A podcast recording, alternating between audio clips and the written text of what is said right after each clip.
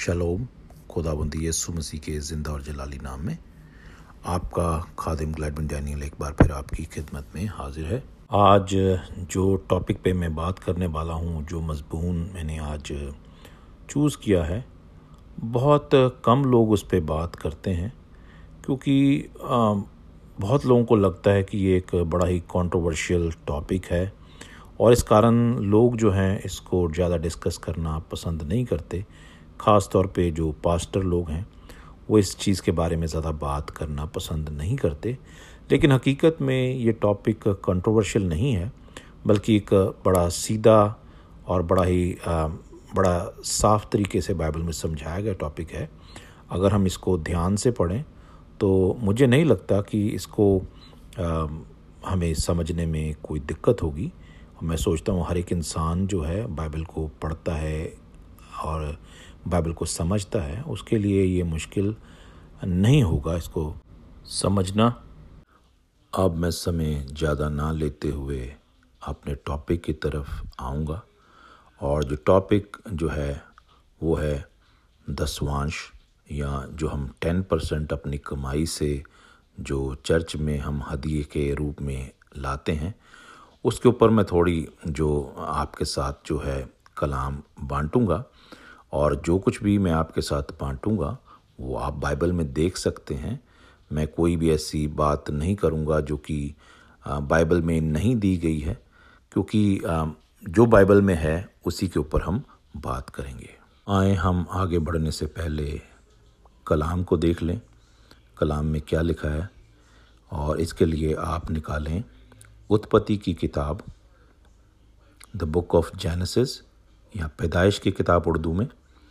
उसका fourteen chapter चौदवा बाप, उसकी अठारह से बीस आयत को हम देखेंगे। आइए हम इसे देखें। यहाँ पे क्या लिखा है? यहाँ पे इस प्रकार लिखा है, आप मेरे साथ निकाल लें। जब शालेम का राजा मलकी सदिक जो परम प्रधान ईश्वर का याजक था, रोटी और दाख मधु ले आया और उसने इब्राहिम को ये आशीर्वाद दिया कि परम प्रधान ईश्वर की ओर से जो आकाश और पृथ्वी का अधिकारी है, तू धन्य हो और धन्य है।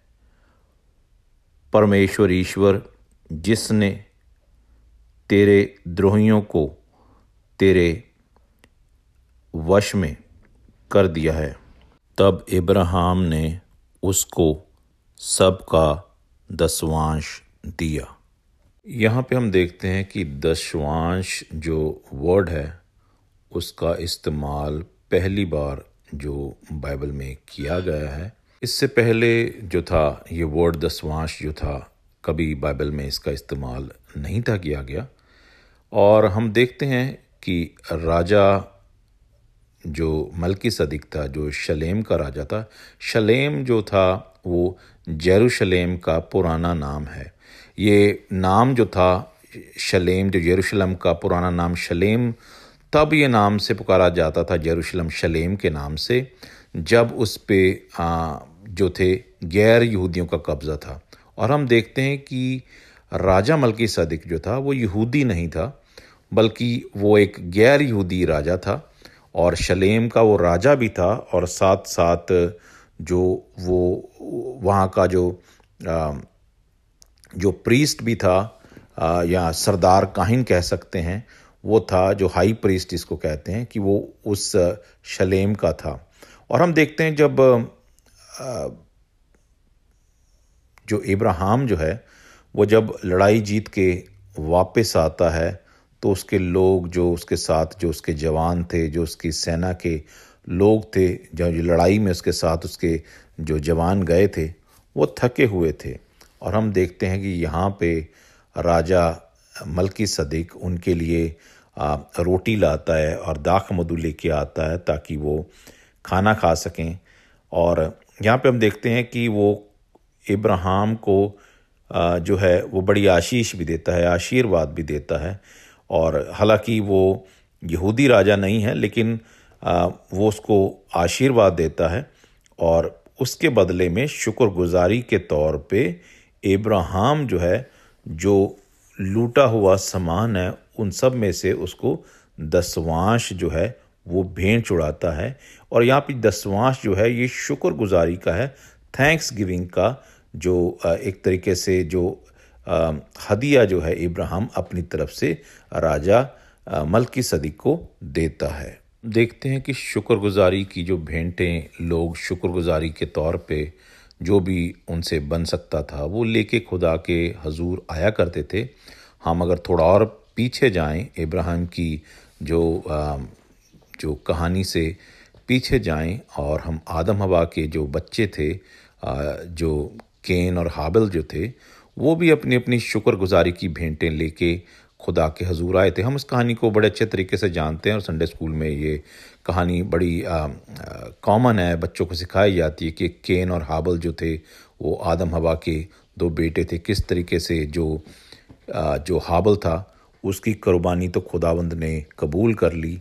आ, लेकिन जो केन जो था उसकी कुर्बानी जो थी खुदावंद ने कबूल नहीं थी की। तो हम इस चीज़ से जानते हैं कि खुदावंद शुक्रगुजारी की भेंटें लोग जो थे खुदावंद के घर शुक्रगुजारी की भेंटें लाते थे। उसके बाद हम देखते हैं कि नोहा को देखते हैं कि जब नू जो था, जब धरती पूरे फ्लड से बर्बाद हो गई और नू जब कश्ती में सवार था और जिस दिन वो कश्ती से बाहर निकला, जब धरती का पानी सूख गया तो शुक्रगुजारी के लिए नू और उसके बेटों ने शुक्रगुजारी की जो जो कुर्बानियाँ थी खुदा के हजूर लाए खुदा का धन्यवाद किया। दोनों एग्जाम्पल्स में हमने देखा कि ना केन और हाबल और ना नू के आ, कहानी में कहीं परसेंटेज का ज़िक्र जो है कहीं नहीं है। तो फिर हमारे मन में सवाल आता है कि कैसे इब्राहिम के मन में दस परसेंट देने का ख्याल आया। वो फिगर जो दस परसेंट की थी, वो इब्राहिम के मन में कहाँ से आई? क्योंकि खुदा ने नहीं कहा इब्राहिम को कि दस परसेंट जो है तुझे मलकी सदीक को देना है, और ना ही मलकी सदीक ने कहा कि मुझे दस परसेंट चाहिए, और ना ही किसी और ने इब्राहिम के मन में ये डाला कि तुझे जो मलकी सदीक को है वो दस परसेंट देना पड़ेगा। अब ये बात बाइबल में इस चीज़ का ज़िक्र नहीं है।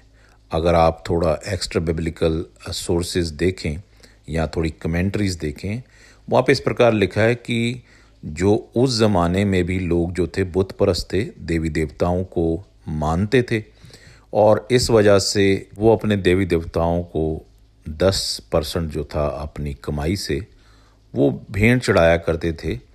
क्योंकि आ, उन्हें ये उनके पूर्वजों ने ये बताया था कि जो दस परसेंट जो है कमाई का वो अपने देवी देवताओं को देने से आपकी बाकी की नब्बे परसेंट जो कमाई है उसको उनका जो देवी देवता जिसको मानते हैं वो प्रोटेक्ट करता है। और इससे उनको आ, कोई नुकसान नहीं होगा और किसी तरीके से जो है जो उनकी जो आ, कमाई है वो सेफ़ रहेगी। और अगर तुम दस परसेंट जो अपने देवी देवता को नहीं दोगे तो तुम्हारा देवी देवता जो है नाराज़ हो जाएगा। और तुम्हारा बहुत सा नुकसान होगा और पचास परसेंट भी नुकसान हो सकता है, सौ परसेंट भी नुकसान हो सकता है। इसलिए उनके पूर्वजों ने बताया था कि दस परसेंट दे दो ताकि तुम्हारी नब्बे परसेंट जो कमाई है वो सुरक्षित रह सके। और ये फिगर जो था इब्राहम को पता था, ये उसके माइंड में था, क्योंकि इब्राहम हम जानते हैं कि एक बुत परस्त ख़ानदान से था और उसके सारे भाई बहन उसका बाप और ख़ुद इब्राहम भी एक बुत परस्ती में था। खुदा का इब्राहिम को बुलाए जाने से पहले जो हम देखते हैं कि घराना जो बुत परस्त था और इब्राहिम का जो बाप था, वो मूर्तियाँ बनाता था और वो बेचता था, वो कारीगर था मूर्ति बनाने में। और हम देखते हैं कि इब्राहिम सिर्फ़ उस ख़ानदान में से चुना गया था। और जब इब्राहिम छोटा था और हम देखते हैं टीन एजर और बड़े होने के बावजूद भी काफ़ी साल वो उसी ख़ानदान में रहा और हम देखते कि जो चीज़ें आपके दिमाग में, बचपन से जो घर कर जाती हैं, उन आदतों को यू नो माइंड से निकलने में बहुत वक्त लगता है। और उस वक्त शायद इब्राहिम के मन में ये परसेंटेज जो टेन परसेंट का जो ख्याल था, वो आया और इब्राहिम ने वो जो दस परसेंट जो था, वो मलकी सदीक को दिया। और ये भी माना जाता है क्योंकि मलकी सदीक एक गैर यहूदी था, एक बुत प्रस्त देवी देवताओं को मानने वाला राजा था और उन्हीं के मंदिर का वो जो हम आ, कहते हैं कि प्रीस्ट भी वो था उसको दस परसेंट का जो अंदाज़ा था कि ये शुक्रगुजारी का हदिया है और उसने जो इब्राहिम से वो दस परसेंट का जो हदिया था वो कबूल किया। बाद हम देखते हैं कि यहूदियों में ये एक रवायत बन गई कि हर साल अपनी जो निज जो अपनी आप कमाई है अपनी जो पर्सनल अकाउंट से आप दस परसेंट जो है, वो खुदा के घर में लाते हैं। इस बात से कुछ और सवाल जो हमारे जहन में आते हैं, वो ये कि जो ये रिवायत थी इब्राहिम से शुरू हुई कि हर साल जो है दसवांश जो था अपनी कमाई का, लोगों को खुदा के घर में लाना है। लेकिन यहाँ पे हम एक चीज़ देखते हैं कि एब्राहम ने अपनी निज कमाई से राजा मलकी सदी को जो शुक्राने की भेंट जो है, शुक्रगुजारी की जो भेंट है, वो नहीं थी दी, बल्कि उसने जो लूटा हुआ सामान था, उसमें से दस परसेंट जो था, वो राजा मलकी सदी को दिया। एक और सवाल जो ये है कि बाइबल में कहीं पे भी इस चीज़ का ज़िक्र नहीं है कि जो इब्राहिम जो है, उसने जो है भेंट, जो शुक्रगुजारी की वो हर साल दी या वो बार बार देता था। एक ही बार का ज़िक्र है कि इब्राहिम ने सिर्फ़ एक ही बार जो शुक्रगुजारी की भेंट मलकी सदी को जो टेन परसेंट उसने जो था, वो दिया। पर उसके बाद बाइबल में कहीं पे भी इस बात का ज़िक्र नहीं है कि इब्राहिम हर साल देता था। तो ये बात हमारे माइंड में आती है कि जब इब्राहिम ने लूट के सामान में से दिया, लेकिन हमें जो पास्टर लोग कहते हैं कि आप अपनी निज जो है कमाई में से दस परसेंट दें। पहली बात ये। और दूसरी बात हमें ये कहा जाता है कि एक बार नहीं, बार बार लाएँ। दस परसेंट है। जितनी बार भी आपका, आपकी जो तनख्वाह आती है, जैसे महीने महीने आपकी तनख्वाह आती है, उसमें से दस परसेंट आप लाएँ। और यहाँ पे एक चीज़ जो हम देखते हैं कि कभी भी इसका जो जो आंसर जो है, कभी आप पास्टर से पूछेंगे भी वो इसका कभी कोई क्लियर जवाब नहीं देंगे। या बल्कि आपको मला की तीन बाप, उसकी दस आयत पे ले जाएँगे और आपको पढ़ाएँगे कि यहाँ पे इस प्रकार लिखा है, अगर आप दसवांश नहीं दोगे तो आपका क्या नुकसान होगा? और अगर आप दसवांश दोगे तो उसके फ़ायदे क्या हैं? और हम देखते हैं कि लेवी व्यवस्था में भी अगर आप देखें, उसका सत्ताईस बाप, उसकी तीस आयत को देखें वहाँ पे भी दसमांश का जो ज़िक्र किया गया है। और अगर आप नीति वचन को देखें, नीति वचन उसका तीन बाप, उसकी नौ आयत में भी दसमांश का ज़िक्र किया गया है। लेकिन हम इस बात को ध्यान में रखें कि हम जो हैं वी आर नॉट जूज़ ये चीज़ें जो दसमांश का जो सिलसिला जो शुरू हुआ था, ये जूस पे लागू होता है क्योंकि ये चीज़ें जूस करे। पर अब हम देखते हैं कि पिछले 2000 सालों से जूस लोग भी जो हैं, वो भी ये शुक्र, शुक्रगुजारी की जो कुर्बानियाँ मंदिर में नहीं है लेके जाते। क्योंकि ये जो शुक्रगुजारी की कुर्बानी है, उनको मंदिर में ले जानी पड़ती थी। लेकिन अब क्योंकि 2000 साल से मंदिर है ही नहीं, यरूशलेम में जो मंदिर था, वो हम जानते हैं कि रोमी सरकार जब थी, खुदावंद यसु मसीह के उठाए जाने के कुछ देर के बाद वो था, वो जो रोमी सरकार जो थी और जो रोमन्स जो थे, उन्होंने उस मंदिर को जो था, वो तोड़ दिया था, तहस नहस कर दिया था और उसके बाद आज तक वो मंदिर जो है, वो दोबारा नहीं है बन पाया। यहूदी लोग कोशिश तो कर रहे हैं, लेकिन अभी तक वो मंदिर स्थापित नहीं किया गया ऑलमोस्ट 2000 साल हो चुके हैं। और लेकिन वो रिवायतें जो तब से अब तक जो हैं वो चली आ रही हैं और वो जब हम जो मसीही हैं, मसीह के साथ चलते हैं, हम नई वाचा से बंधे हुए हैं we are not under old covenant हम जो पुरानी वाचा थी, उसको यीशु मसीह ने जो खारिज कर दिया था, हम जानते हैं खुदावंद यीशु मसीह ने जब लास्ट जो अपने शिगिर्दों के साथ खाना खाया था, अगर आप सारी गॉस्पल्स में इसका ज़िक्र है तो खुदाबंद यीशु मसीह ने रोटी तोड़ी और कहा कि ये मेरा बदन है जो तुम्हारे लिए तोड़ा गया है। और उसके बाद खुदाबंद यसु मसीह ने जो दाखरस था वो लिया और उन्हें दिया, कहा, पियो, ये मेरे लहू में नई वाचा है। और जब हम उस नई वाचा के अधीन आते हैं तो हम देखते हैं कि नए नियम में कहीं पे भी दसमांश का ज़िक्र नहीं किया गया है। इवन कि संत पालूस ने भी कोई इसका ज़िक्र नहीं किया, जबकि उसने तेरह से ज़्यादा किताबें नए टेस्टमेंट में लिखी हैं। और हम देखते हैं, खुदाबंद यस्सु मसीह ने भी इस चीज़ का ज़िक्र जो है कहीं नहीं किया। हाँ देने का ज़िक्र ज़रूर खुदाबंद यसु मसीह ने कहा, किया। और जब खुदाबंद यसु मसीह से पूछा गया कि किया टैक्स देना, जो कैसर को टैक्स देना जो है, वो जायज़ है, तब खुदाबंद यसु मसीह ने एक सिक्का लेके उसको कहा कि जो खुदा का है वो खुदा को दें। यानी कि जो हिस्सा आप ठहराते हैं खुदा के लिए, वो आप खुदा को दें और जो हिस्सा जो टैक्स का बनता है, जो कि हमें सरकार को देना पड़ता है, जो उनका हिस्सा है, वो उनको दें। और पलूस भी कहता है कि खुदा जो है, खुशी से देने वालों को जो है, वो बरकत देता है।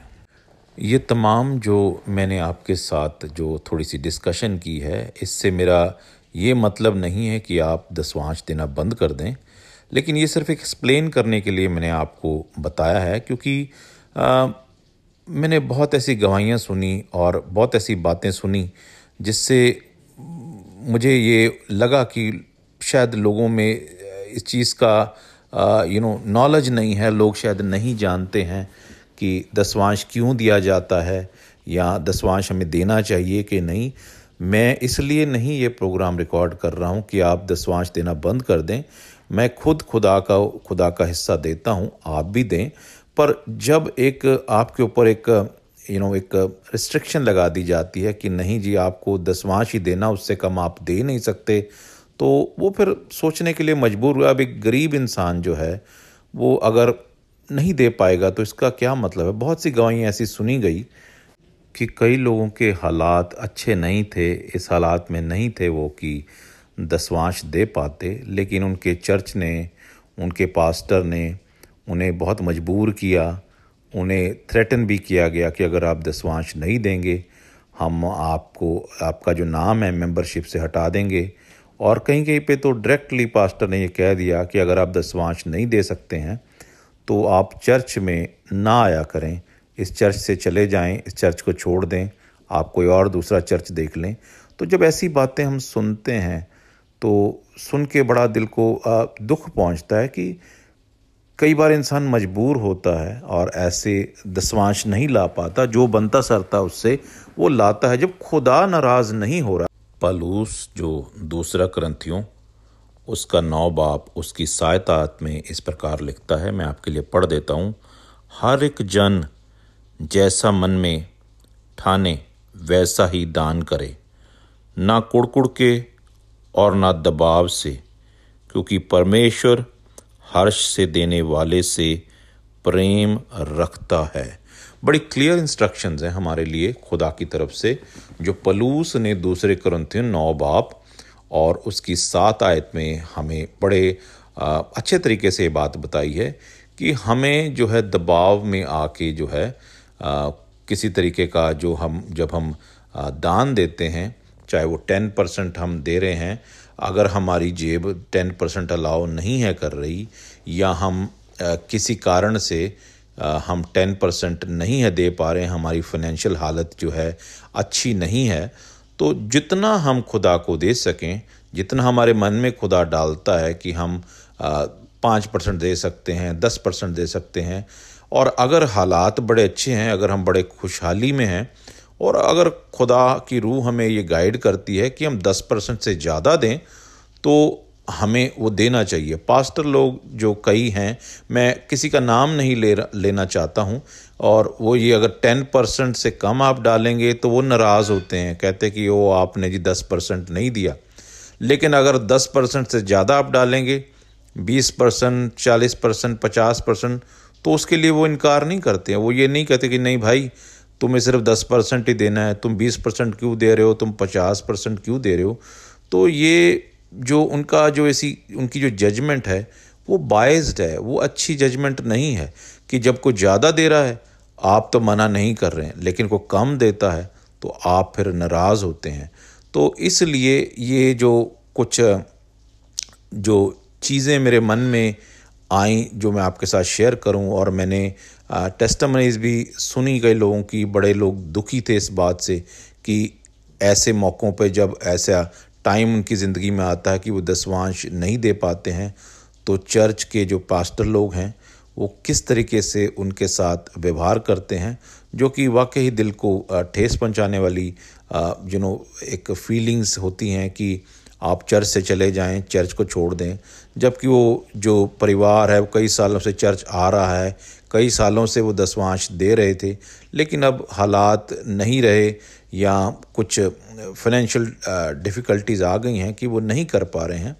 तो हमें जो है आ, मेरे हिसाब से ऐसे चर्च में अगर ऐसे पास्टर हैं तो फिर हमें उस चर्च में नहीं रुकना चाहिए। हमें, हम चर्च में जाते हैं खुदा की प्रस्तिश करने के लिए, और जो हम, जो खुदा को दान देते हैं that's a discipline that's a spiritual discipline है, आत्मिक जो एक डिसिप्लिन है हमारा, हम देते हैं, और जो खुदा हमारे मन में डाले, हमें वो देना चाहिए।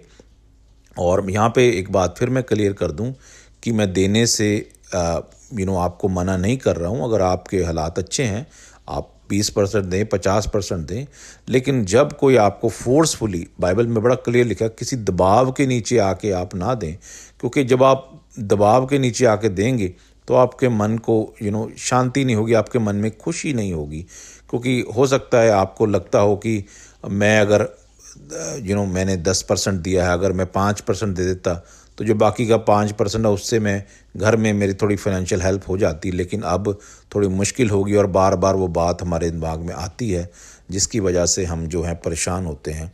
और फिर वो जो फिर वो दिल से जो हमने खुदा को दिया है, वो फिर खुशी का दान तो ना हुआ ना। हमने कुड़कुड़ाते हुए दिया है या दबाव में आके दिया है। तो इसलिए इस बात को हम दिमाग में रखें और खुदा आप सबको, आपके परिवार को बड़ी बरकत दे और बढ़ाए। खुदा आप सबको आशीष से भरे और खुदा को, खुदा के काम के लिए आप जो दान देते हैं, वो देते रहें, जिससे परमेश्वर का घर चलता है। खुदा आपको बड़ी बरकत आशीष दे। आमीन।